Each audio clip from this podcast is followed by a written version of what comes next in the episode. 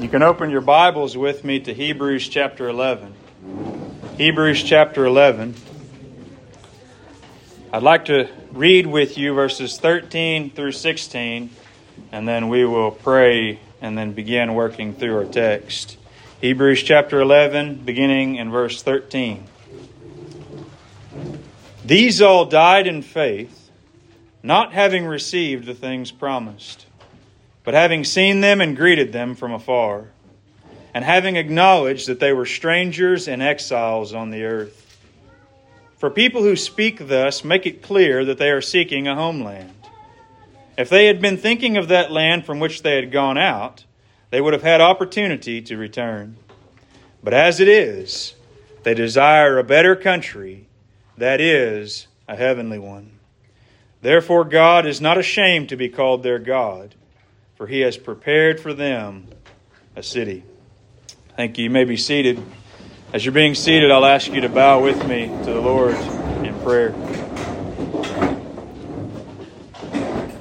Heavenly Father, Lord, I do thank you for this day, and I thank you for this opportunity to come together.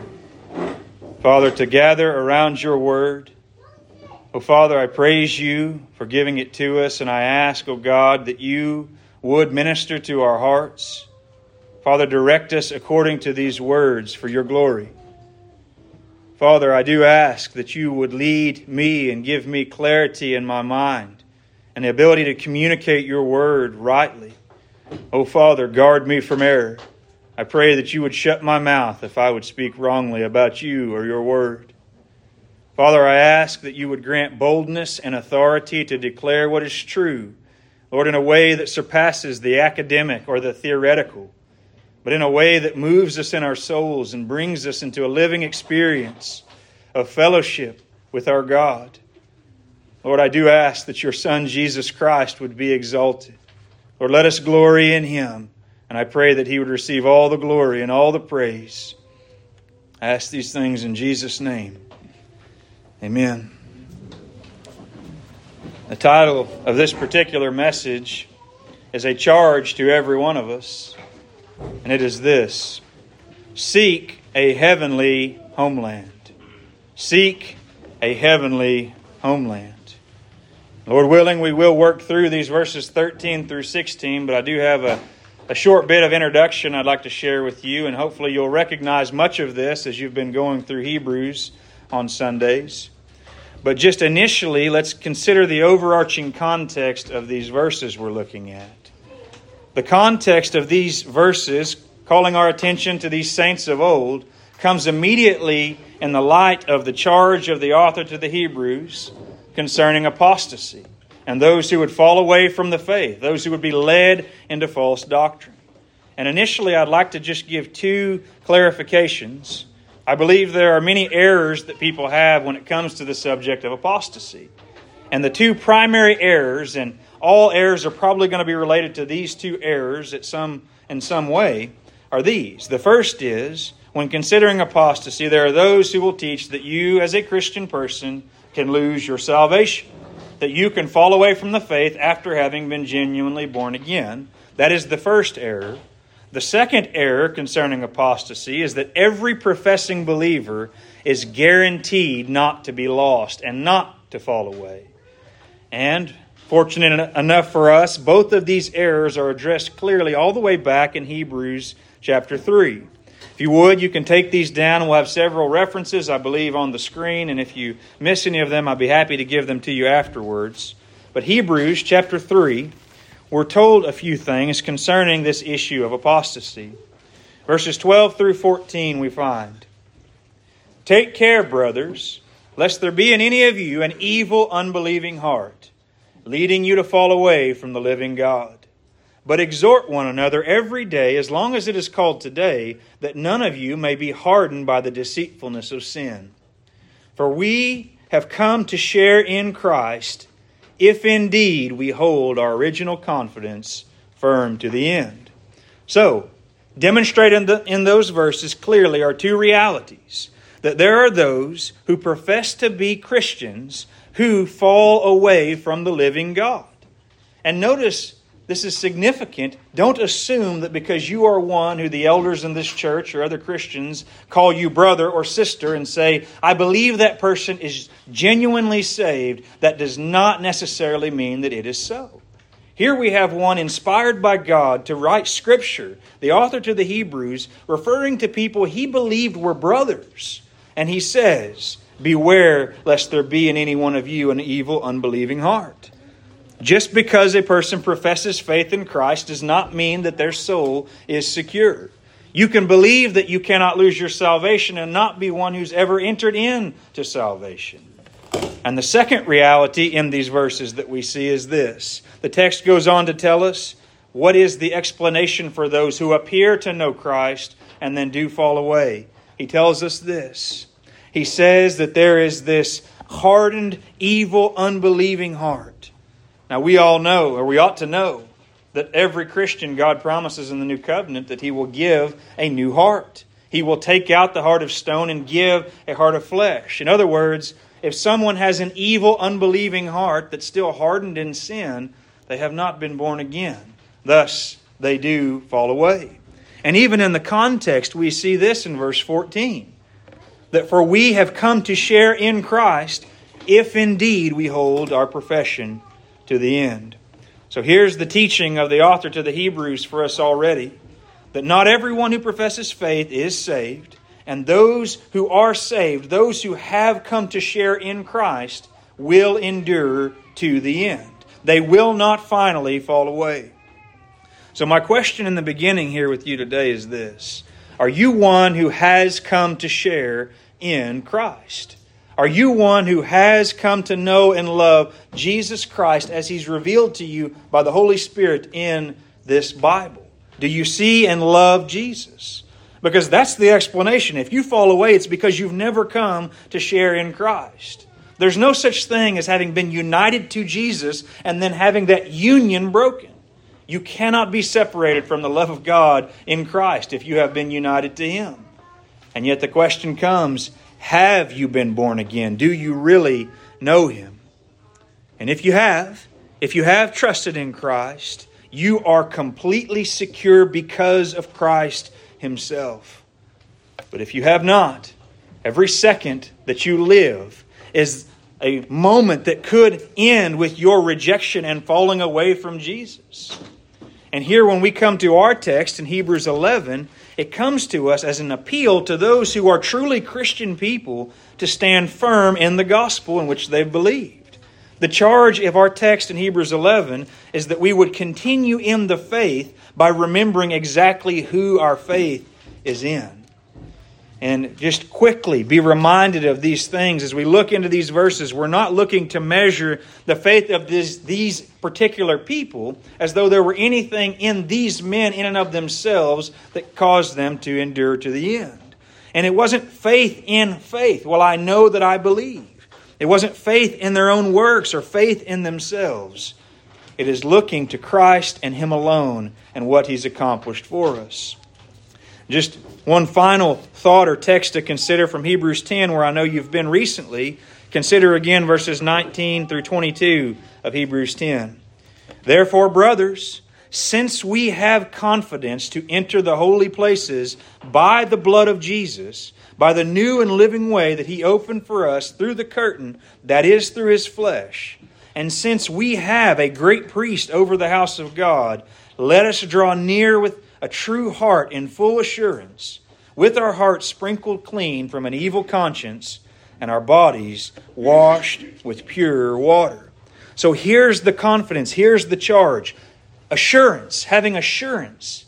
How many people, I wonder here, are those who would profess to know and love Jesus Christ, and yet so much of your life is marked by a lack of assurance?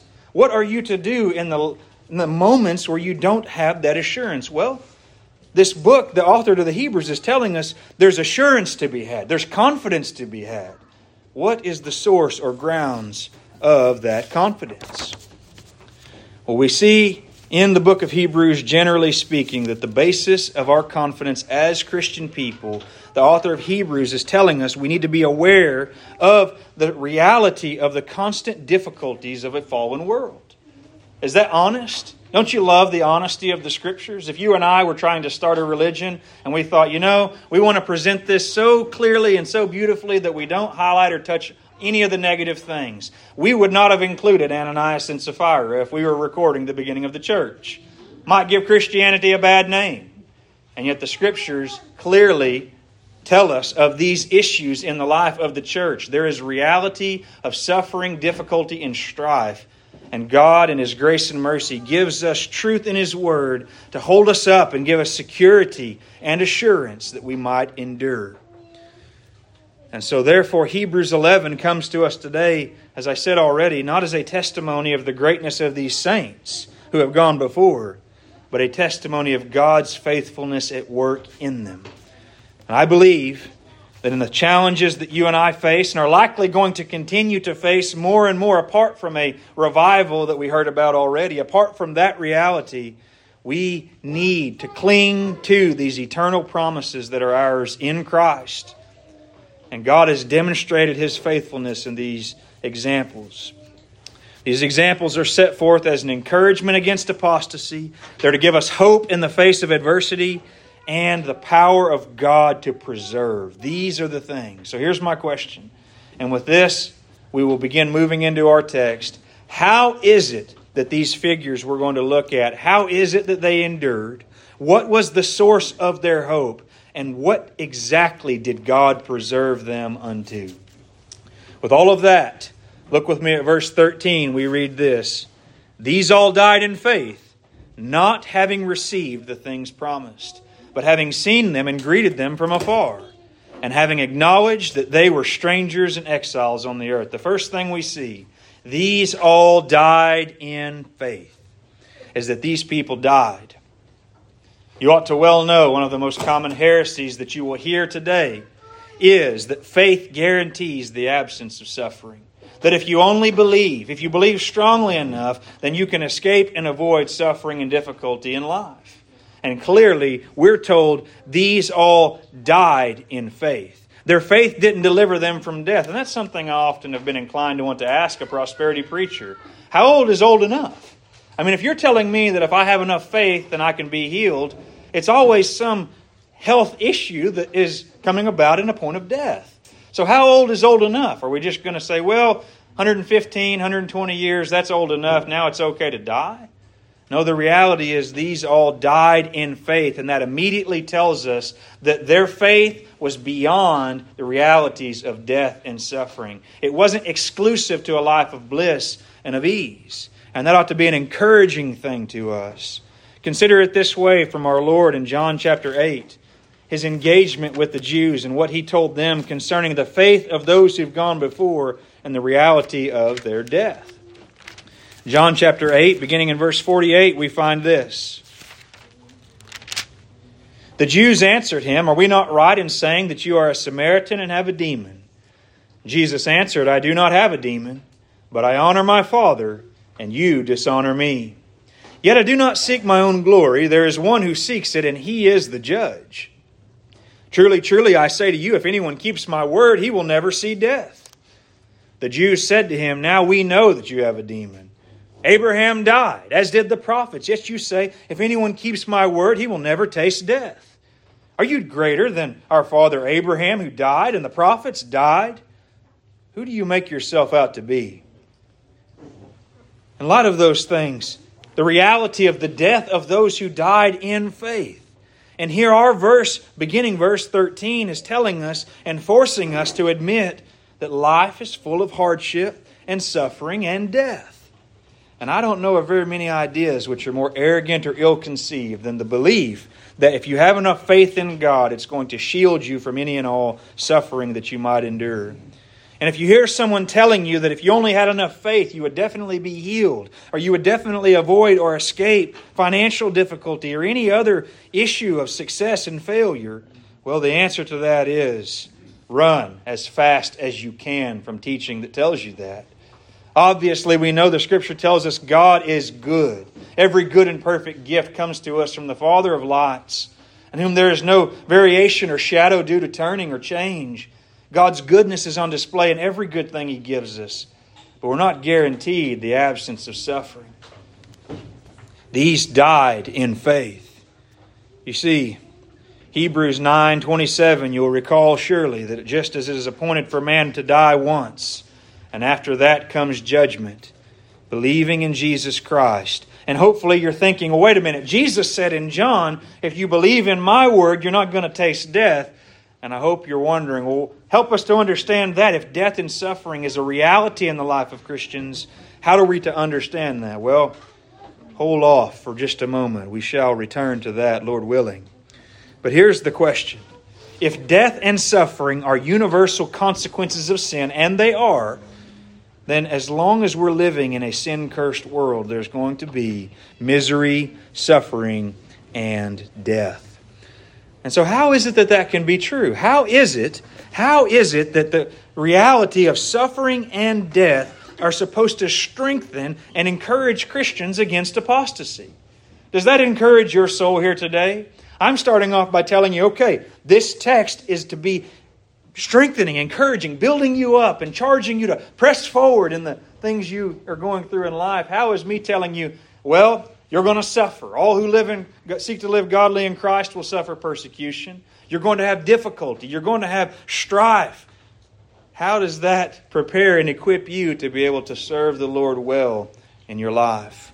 How does that encourage you? Does it give you a sense of resolve, of renewed commitment to hear that death and suffering are going to be constant in this world, even if you're a believer? How is that going to encourage you? Well, in light of these things, we press forward. You see, we're confronted with the essential nature from the very beginning of the hope which these saints of old had. In other words, I'm telling you this. If the faith of Abraham or any other saint who has died was limited to the temporal, then their faith would have been utterly vain. Imagine that. And that's essentially the way that the Jews are arguing.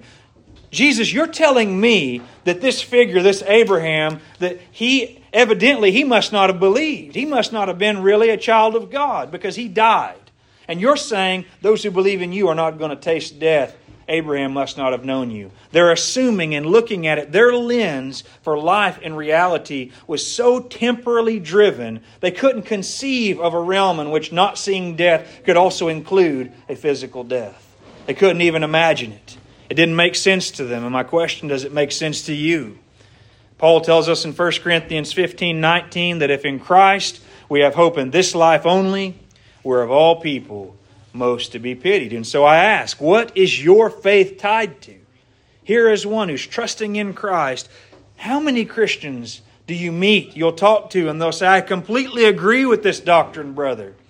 And yet when trials and difficulties come, whenever they're faced with anxieties and discouragement, and there's this restlessness produced in them, where's their faith then? And this is real. This is practical. This meets you exactly where you are. What consolation does your faith give you when you suffer, even to the point of death? These that we're considering died in faith, and yet their faith was not vain. Why was it not vain? The next thing we read is not having received the things promised. The next thing we're told is that there were promises that were given to these who believed, and the promises they were given, they were exercising faith in things that were not fully realized. These saints died believing something that was not actually fulfilled in their lifetime. And so I ask again, can you think of anything, any promise of God that you're seeking to rest in and yet not seeing it fulfilled? Is there anything that comes to your mind? Like, the Lord has said this, and I'm seeking to live according to what He said and trust Him, but I'm not seeing that reality in my life. What application immediately to you? Consider just one example of this from Matthew chapter 7.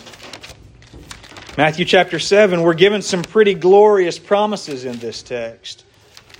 Matter of fact, we heard Brother Tom Askell in the clip before referring to a different gospel account of this same truth. These promises were told in verses 7 through 11. Ask and it will be given to you. Seek and you will find. Knock and it will be opened to you.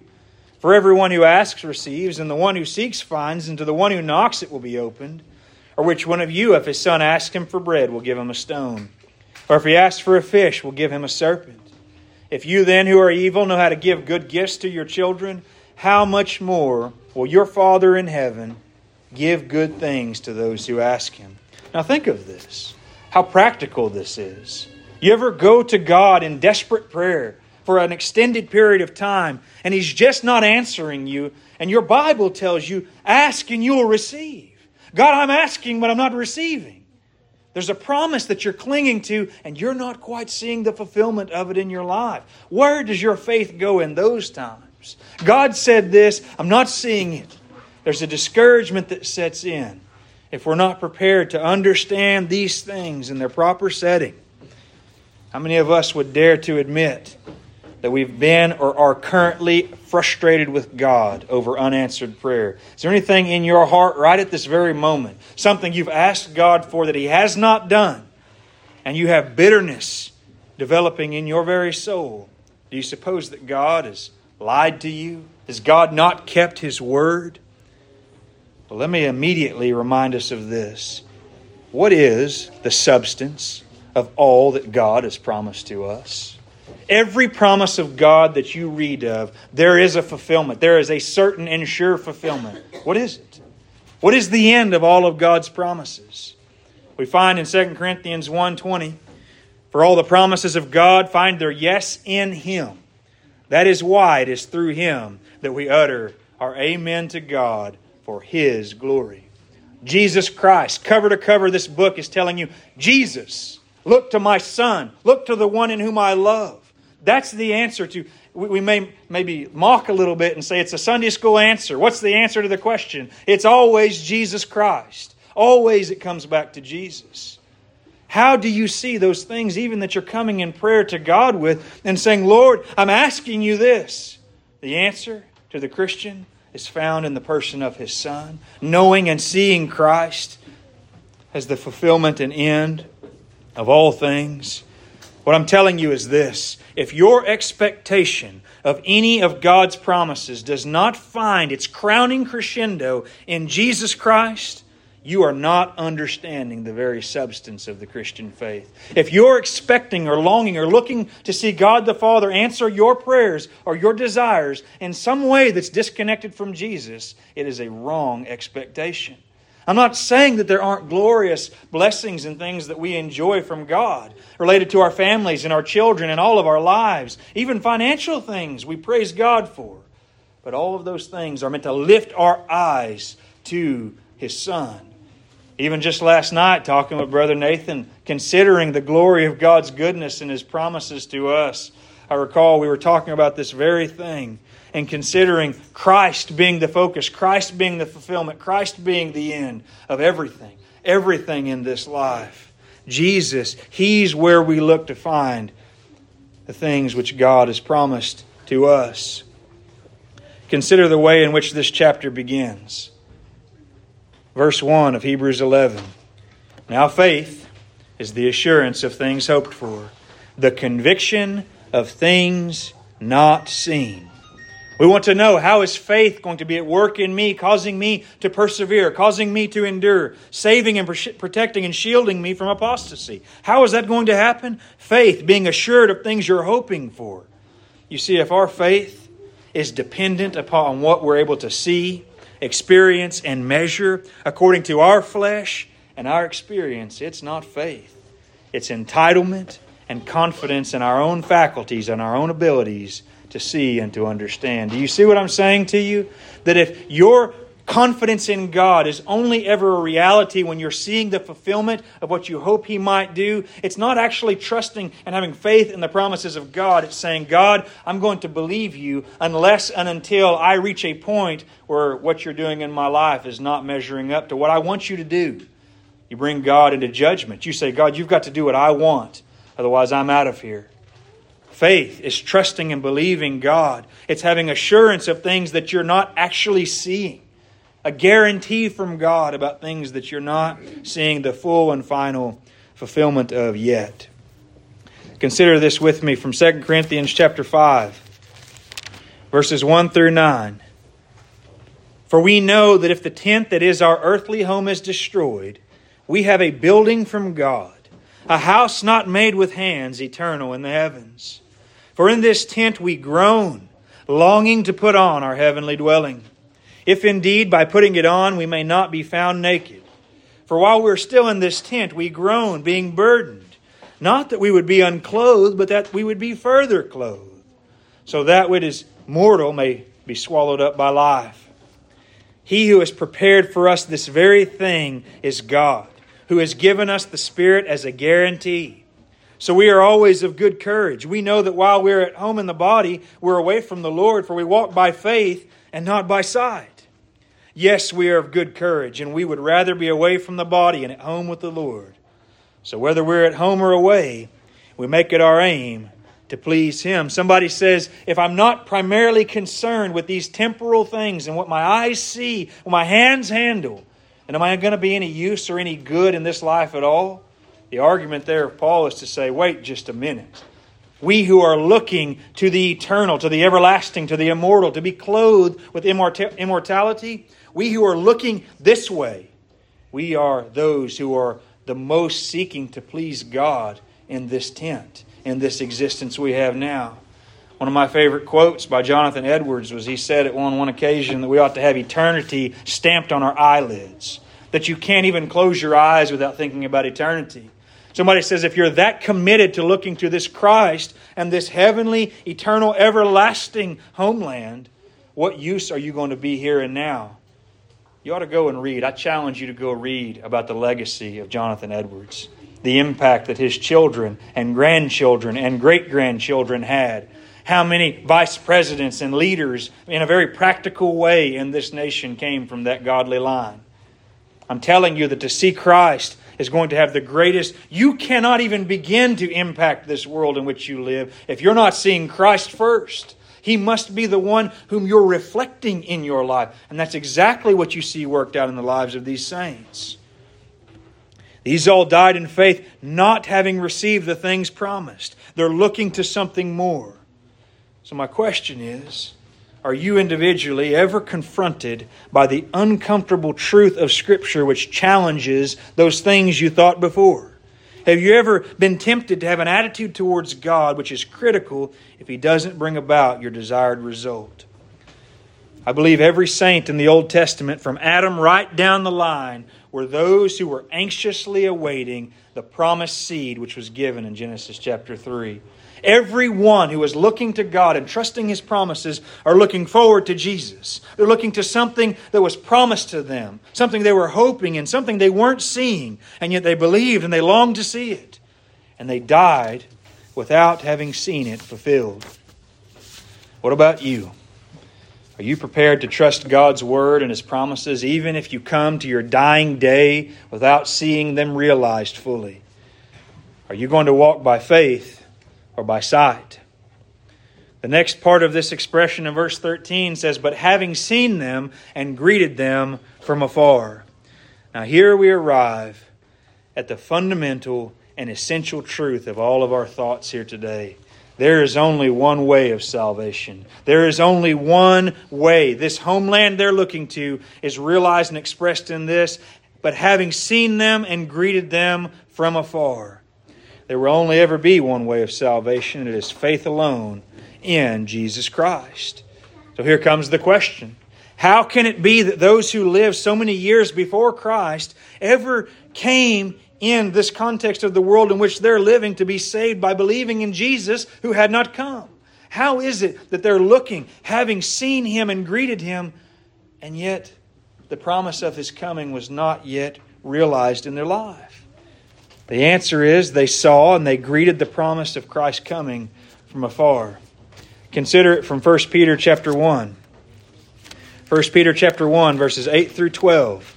This is what it means that they saw and greeted these promises from afar. 1 Peter chapter 1, verses 8 through 12. Though you have not seen Him, you love Him. Though you do not now see Him, you believe in Him, and rejoice with joy that is inexpressible and filled with glory, obtaining the outcome of your faith, the salvation of your souls. Concerning this salvation, the prophets who prophesied about the grace that was to be yours searched and inquired carefully, inquiring what person or time the Spirit of Christ in them was indicating when he predicted the sufferings of Christ and the subsequent glories. It was revealed to them that they were serving not themselves but you in the things that have now been announced to you through those who preached the good news to you by the Holy Spirit sent from heaven, things in which angels long to look. The singular faith that every saint, every child of God has all shared in their hearts and their minds, who's ever lived, has been faith in Jesus Christ. The Spirit of Christ at work in them, looking them, casting their gaze forward upon this Jesus, seeing Him. That's the answer. And again, we heard, and we could go on to read, as I considered earlier, what's Jesus' answer? Whenever they say, are you greater than Abraham who died? How is it that you're saying, Abraham died? What faith? How is it that Abraham did not taste death? How could that be? Jesus told us. And the rest of that section from John chapter 8. This is the way. This is how he did not taste death.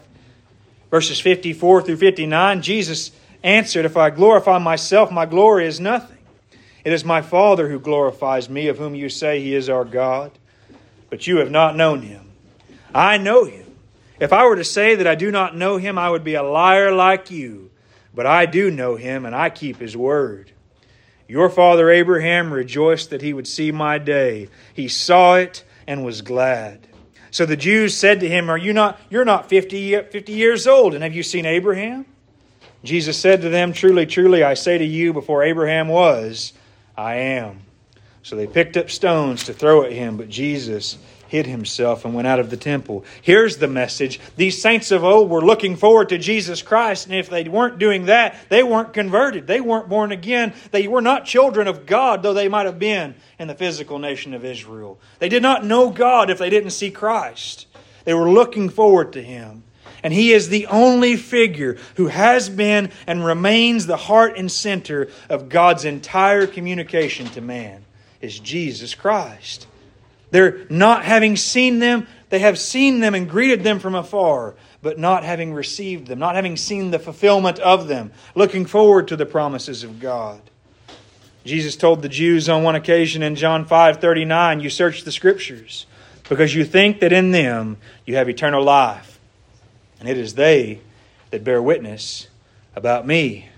Now again, how does this come to you and I? Because you and I are those who have seen the fulfillment. We have received, in a sense. We've seen the things promised. Christ has come into the world. We have an advantage over these saints of old in that they were looking forward and they were seeing in a dimmer way, you might say, throughout the Scriptures that they had and the communication from God. We've been given perhaps a clearer revelation that Christ has come. But these were looking forward, according to the Spirit of Christ in them, greeting from afar. And you and I are privileged to look back. And in many ways, I think it's appropriate to say, they greeted from afar things that had not yet come. You and I greet things from afar that have come. We look back and see Jesus did come into the world. Historically, biblically, He came, He bled, and He died, and He rose again. And that glorious message is the bedrock of our faith. And we look back, and yet, there are things that we, like they, are still anxiously awaiting, are there not? Christ has not returned the second time. There are promises. There's a full consummation. There is a day when physical death will surely be swallowed up in life, forever, never to die again. How are we to understand these things? The last part of verse 13 says, and having acknowledged that they were strangers and exiles on the earth. You see, one of the greatest theological errors that a person can make is to assume that the children of God in the Old Testament were primarily interested in physical and temporal blessings. Do you realize this? It's a common area today, and you can find people, and I have no interest in getting into an eschatological debate. Whatever you think about the end times, you need to know this, that if your hope in the promises of God has a primarily physical fulfillment here and now, you are not looking to the same thing that these saints of old were looking to. And somebody says, what about the promises of Canaan? What about milk and honey? How can you say, in light of all that they did and the land they traversed in order to come into these promises? And yet you find in Hebrews 4, there still yet remains a rest for the people of God. If Joshua had brought them into Canaan, in the eternal Canaan, that would have been the homeland. It would have been done. And the promises physically were fulfilled. He says so in Joshua. And yet, there remains a rest, a homeland, a place that we are going to. It says they acknowledge that they were strangers and exiles on the earth. Now, it is true to say that God has often been pleased to use physical and material benefits as His own illustrations of how His promises were going to be fulfilled in Christ. And the heart's true desire of all of His people has never been limited to temporal blessings. Consider with me for a moment from Exodus chapter 33. Consider, and I even believe contextually in light of what's going on in this text we're going to look at, I don't even know that I could say with confidence that all of or the majority of these children of Israel here were circumcised in heart, that they were converted. And yet, listen to this expression. Exodus chapter 33. Consider this. Verses 1 through 6. The Lord said to Moses, "Depart, go up from here, you and the people whom you have brought up out of the land of Egypt, to the land of which I swore to Abraham, Isaac, and Jacob, saying, to your offspring I will give it. I will send an angel before you, and I will drive out the Canaanites, the Amorites, the Hittites, the Perizzites, the Hivites, and the Jebusites. Go up to a land flowing with milk and honey. But I will not go up among you, lest I consume you on the way, for you are a stiff-necked people." When the people heard this disastrous word, they mourned, and no one put on his ornaments. For the Lord had said to Moses, "Say to the people of Israel, you are a stiff-necked people. If for a single moment I should go up among you, I would consume you. So now take off your ornaments, that I may know what to do with you." Therefore the people of Israel stripped themselves of their ornaments, from Mount Horeb onward. You know what the context of that is? Here you have had Moses up on the mountain fellowshipping, communing with God, and the people grow restless. And so they have Aaron make this golden calf, and they've got their golden jewelry that they brought out of Egypt. And here in the midst of their great sin, God has Moses tell them, "I've promised you this land, this physical land, flowing with milk and honey. I'm going to even send a mighty warrior angel to go and protect you and take you into that physical land. But I'm not going with you. You're not going to have my presence with you. You're not going to have fellowship with God. You're going to have temporal land promises." The people say, "No. What a disastrous and horrible thing." They mourned, they're grieved over the fact that God says, "I'm not going to be with you in this promised land." They wanted God. They wanted an experience with the living God that went beyond this world, beyond the temporal, beyond the land promises. Think of how many people who profess faith in Christ, maybe you here today, if God were to tell you right now, "You know what?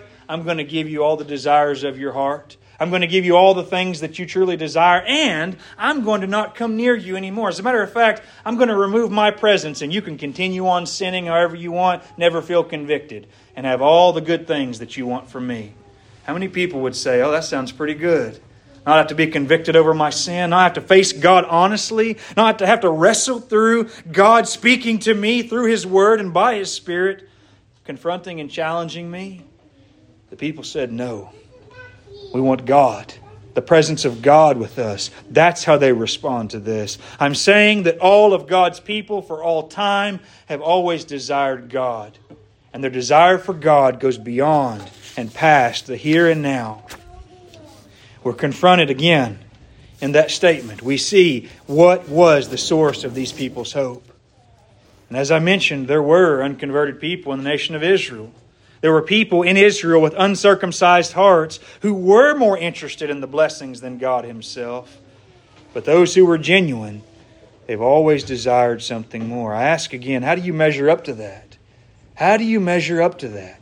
Are you prepared to look to God and Him alone, despite and with or without any of the blessings that He might give you? Is your heart more attached to comfort and the desires of this life than the one to come? You see, that says they're strangers and exiles. Are you a traveler passing through? Or would you prefer that this were your final stop? I got a quote here from you, and surely you know it. And if you haven't, rejoice to hear it. John Bunyan said, "When a person becomes a Christian, it is no longer a priority to listen to the world. It is no longer a priority to care what the world may think. Everything changes. The world looks completely different. All of the temporal pleasures of this world become less enjoyable because a greater joy has been found. Thus you place your fingers in your ears, for you no longer care what the world's opinion is, and you run like a lunatic crying, 'Life, life, eternal life.'" When you see Christ, is that not what He said? This is eternal life. What does it mean that Abraham would never die? He'd never taste death? Because he came to know life himself. He came to know the one true God and Jesus Christ whom He'd sent. This is eternal life. Knowing Christ, looking to Christ. Those who went before, they were strangers and exiles, and so too are you and I to be strangers and exiles in this world. Again, from 1 Peter in chapter 2, we find this.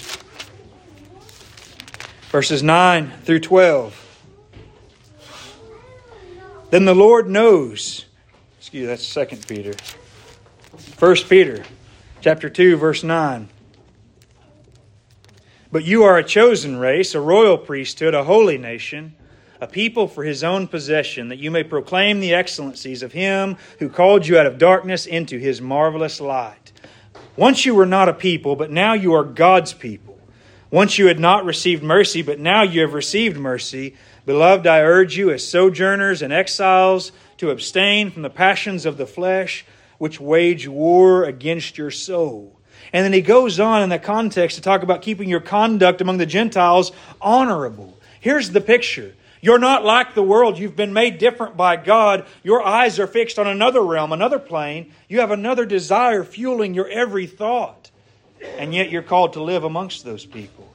You're called to have an influence on those people, to impact the world. Well, how do you do that? Keep your conduct godly.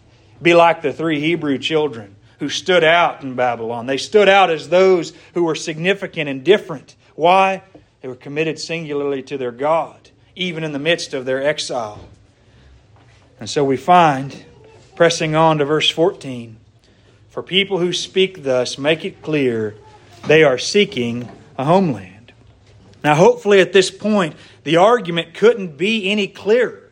Obviously, if you're willing to endure exile, slavery, all manner of difficulty, suffering, wandering through a desert and wilderness, it would make absolutely no sense if your hope was in this life only.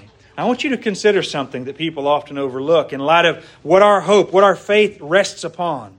Think of this. Think of, in the nation of Israel's history, how many people died without experiencing the temporal blessings of God that were promised to them. How many people died? As a matter of fact, the archetype of this one who did not enter into the physical promise is Moses himself because of the sin of the people. Now, did Moses have faith in Jesus Christ? Was he looking? Did he have a hope that went forward, or was Moses lost? What does it mean that Moses never saw the physical land? Means that his hope surpassed the physical promise. There was something more, something beyond it. And you see, if the end of God's good promise to Israel was going to be realized according to their entrance into and dominion of Canaan, then Moses and a great many other people who loved God never realized the fullness of God's salvation. And we could say the same thing about Abraham, Isaac, and Jacob. That these men must have had their vision laser focused on a homeland other than the temporal. And that's really probably the strong appeal here in the context of Hebrews, that there's this Abraham who's called out of Ur of the Chaldeans, Abram, "Go forth, I'm going to show you a place." He's looking for a homeland, a place to rest, a place to settle, a place to be. He's seeking a homeland.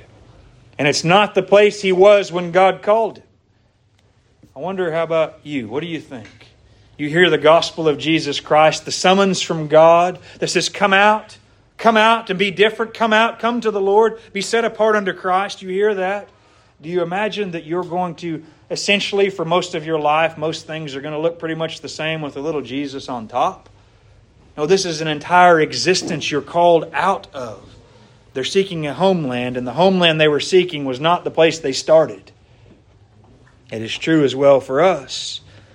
Are you beginning to see what encouragement exists in the light of apostasy, in light of the temptation to fall away, in light of the temptation to give up on Christ? It's that as you suffer, as you're tempted, as you're opposed, as you're a stranger and an exile in the world, be encouraged. So were they. Here are some men of God who went forward as exiles, as sufferers, as those who died. And yet their faith in Christ endured because their faith in Him was not limited to the material domain.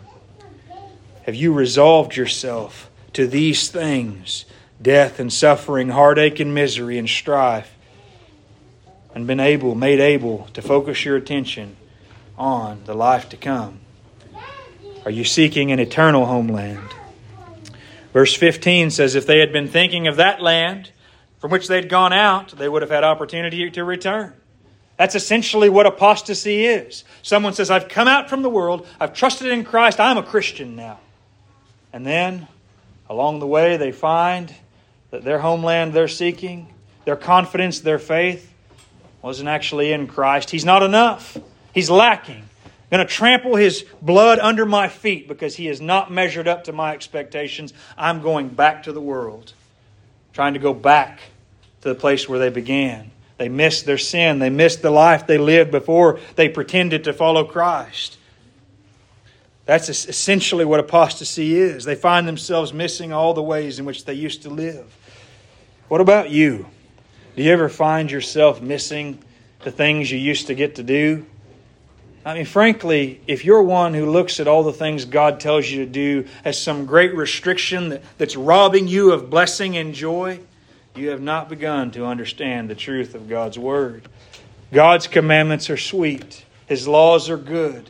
The things He calls us to live according to, they produce goodness in our lives, every single one of them. And the chiefest among them is loving His Son and finding your joy, your satisfaction in Christ.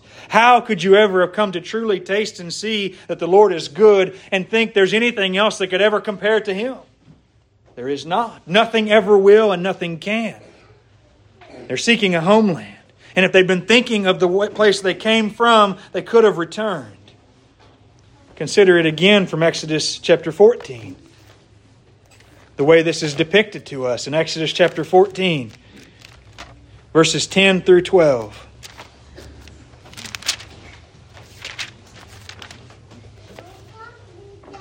When Pharaoh drew near, the people of Israel lifted up their eyes, and behold, the Egyptians were marching after them. And they feared greatly, and the people of Israel cried out to the Lord. They said to Moses, "Is it because there are no graves in Egypt that you have taken us away to die in the wilderness? What have you done to us in bringing us out of Egypt? Is not this what we said to you in Egypt? Leave us alone that we may serve the Egyptians. For it would have been better for us to serve the Egyptians than to die in the wilderness." What are we hearing in this? Here's this threat of affliction. God has delivered the children of Israel out of Egypt. And in the context He brings them, God does this. Listen, get this. God says, okay, children of Israel, Moses, you're going to go over here and you're going to come up against the Red Sea. And I'm going to put you between Pir-Hireth, one mountain, Baal-zephon on the other. And then I'm going to summon Pharaoh by hardening his heart to come after you, and you're going to be utterly and completely trapped. You're in exile. You're fleeing out of Egypt. You're trapped. You got nowhere to go but look up. That's the only option they had, and God positioned them there. And in the midst of that affliction, the people say, Egypt's looking pretty good. Slavery's sounding a little bit better. The whips on our backs and all the things we enjoyed. At least we lived and knew what we were going to eat there. The desire to go back. To go back and to ignore the glory of God's deliverance. And if you're one here today that's being or has been tempted by the threatenings and opposition and difficulties of the Christian life as an exile, and you right now are being tempted to think it was so much easier whenever I did things the way and the pattern that the world was doing them, I could get along better that way. God in His grace and goodness sent a prophet a man called Moses to stir the people and remind them of what he was doing, to turn their hearts back away from their desire to leave. The threatenings and the affliction that God's people go through tend towards despair. You know, Satan reminds us of our guilt. That's what's pictured in this. This looking back to the time when we were enslaved. For us as believers today, we look back to the time when we were enslaved to sin. You're reminded of your guilt and you feel hopeless. And you're also reminded of the fact that you have no strength to overcome whatever mountain or Red Sea or army you're up against. And it causes you to look up desperately to the Lord. You're reminded of guilt. And you know, Satan has always been known as the accuser of the brethren. These people constantly throughout the history of Israel, constantly tempted to return back to their vomit, to return back to the land, the homeland they've come from. And Satan bringing up their guilt. Wouldn't you just be better off if you left the Lord? If you departed from Christian faith and enjoyed your sin in peace? You suppose you would be better off just serving the Egyptians? Listen to what this man Moses says. God stirs up the man Moses to the people in light of their temptation here. And he says in verses 13 and 14 to the people, "Fear not, stand firm and see the salvation of the Lord, which He will work for you today. For the Egyptians whom you see today, you shall never see again. The Lord will fight for you, and you have only to be silent." You hear this? Here's the charge. In the face of apostasy, there were people tempted to go back, and God said, "Moses, go tell them to stand firm. Tell them to look to my salvation that they've not yet seen." The Red Sea was still there. It has not been parted. Moses says, stand firm. Trust God. Have your faith in God. And how often do you and I need to be told the same thing? These themes always remind me of the glory, and I appreciate much of what was said around the music this morning. But in studying, I thought of the second line in one of my favorite songs, Before the Throne of God Above. The second line goes this way. When Satan tempts me to despair, tells me of the guilt within, upward I look and see Him there who made an end to all my sin. Because the sinless Savior died, my sinful soul is counted free, for God the just is satisfied to look on Him and pardon me. Here's the encouragement. In the temptation of apostasy and falling away, the answer is, look at the Christ who has satisfied the Father for you. You look to Jesus. Be grounded in this encouragement. To press on in opposition, even death. That there's a hope that is not tethered to this life alone. You see, it's not the goal of getting what we had before. It's the hope of a homeland which is yet to come. And that brings us into our final verse 16. But as it is, they desire a better country, that is, a heavenly one. Therefore God is not ashamed to be called their God, for He has prepared for them a city.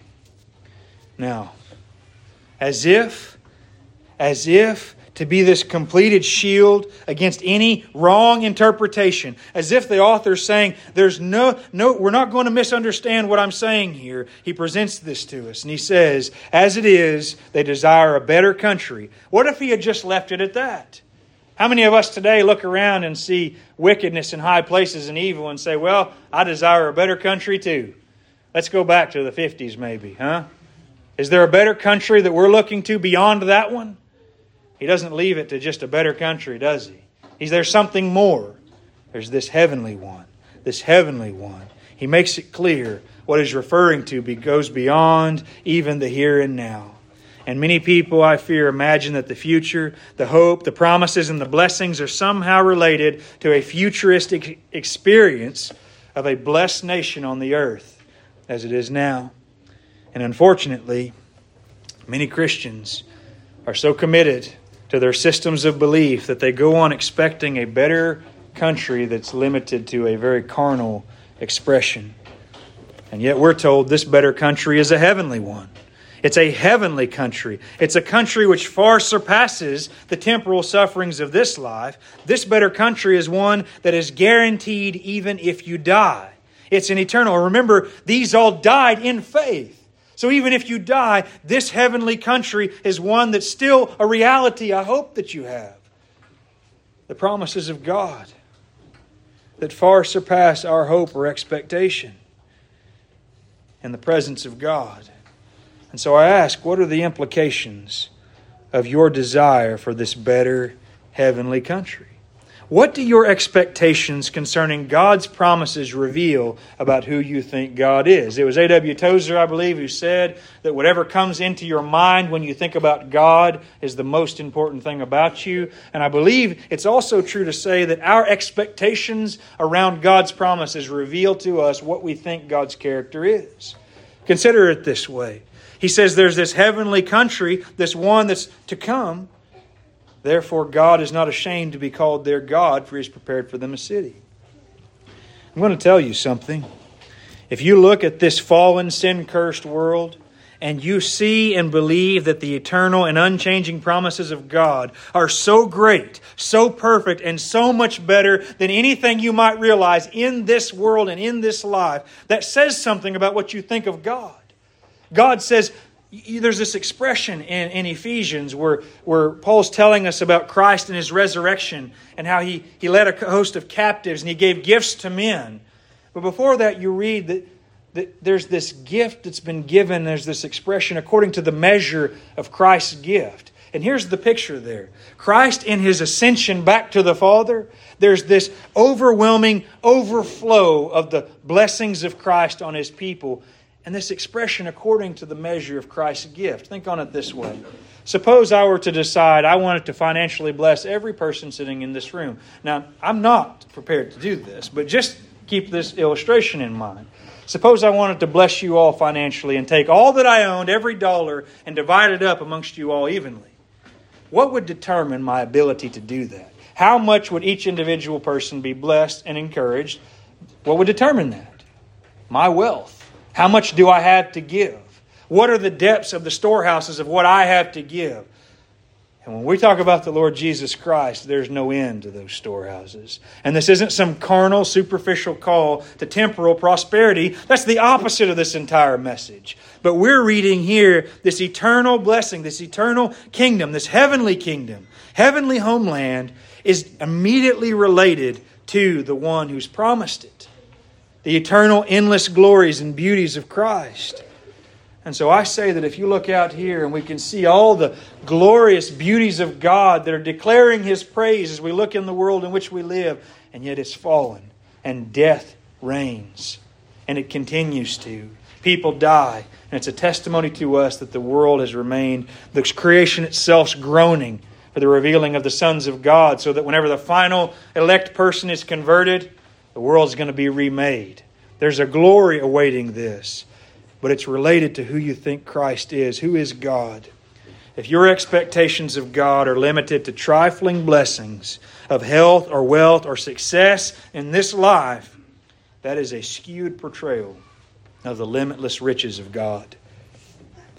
God is not ashamed of those who trust Him. That's what we're told. What is all of I'm saying here, what does it have to do with this? God is not ashamed of those who trust Him. Here's the answer. We believe in one whose goodness and blessings cannot be contained nor measured, and they stretch out into eternity. The glory, the power, and goodness of God, we cannot even fathom the depths of the riches of the glory of our God and King, and it goes on forever. And when I say that, you still have to draw a line in your mind because your mind can't go into forever. And that's how great and glorious God is. This is the nature of the homeland He's promised. And we can't even measure it. And for those who trust in Him, He's prepared this eternal city with Him in His presence to demonstrate the endless glory of His matchless name. And here's my argument, that those who have an infinite hope in an infinite God will not be put to shame. And God is not ashamed when His people expect much of Him. If you claim things God's never promised, well, you're bordering on blasphemy, if not there. You're telling God what He has to do. But if you take what God has promised and you hold on to it with all your might and you understand it biblically, God's not ashamed of a person who does that. One who trusts Him according to what He Himself has said. 2 Corinthians, final two verses I want to look at. 2 Corinthians chapter 4 first, verses 16 through 18. To encompass all that I'm telling you, we find this. So we do not lose heart. Though our outer self is wasting away, our inner self is being renewed day by day. For this light, momentary affliction is preparing for us an eternal weight of glory beyond all comparison, as we look not to the things that are seen, but to the things that are unseen. For the things that are seen are transient, but the things that are unseen are eternal. This is that eternal, everlasting, better country, that heavenly homeland that we're looking to. And then from 1 Corinthians chapter 2, verse 9. But as it is written, what no eye has seen, nor ear heard, nor the heart of man imagined, what God has prepared for those who love Him. And it's not that the glory of what God has promised and prepared has not been told to us, but we can't imagine how wonderful and how eternal and everlasting that is. We can't see the ends of it. It's an ocean, a sea with depths we can't plumb. We can't get to the bottom of this thing. It's endless in its scope. It goes on forever and ever. And the charge is that we would trust God. And even as we began, what is going to be the source of your confident assurance? It is singularly the result of Jesus Christ and Him crucified. He is the one in whom we are to place all our faith and all our love, all our affection, and all our hope. And the testimony of these saints of old is this: they were looking to what was promised them in Christ. And the argument is not, well, how much more is revealed to us in the light of the New Testament that we at least see clearly that they saw dimly. They trusted and believed God. If you're one here today that says, oh, these theological terms are beyond my understanding, so how can I have confident assurance? Listen, you have access to so much more than even they had in an academic sense. They trusted God and they knew the character of God and they experienced the power and presence of God with them. So they trusted Him and they looked to Him for that. And that is going to be the strong encouragement. And that's where he goes into the beginning of chapter 12. There's this cloud of witnesses, these figures of old. What's true of them? They believed God. They were looking to His eternal promises, trusting Him. And they died trusting Him. As we saw with Abraham, if you come to faith in Christ, you have a life that never ends. Eternal life doesn't begin when you die and go to heaven.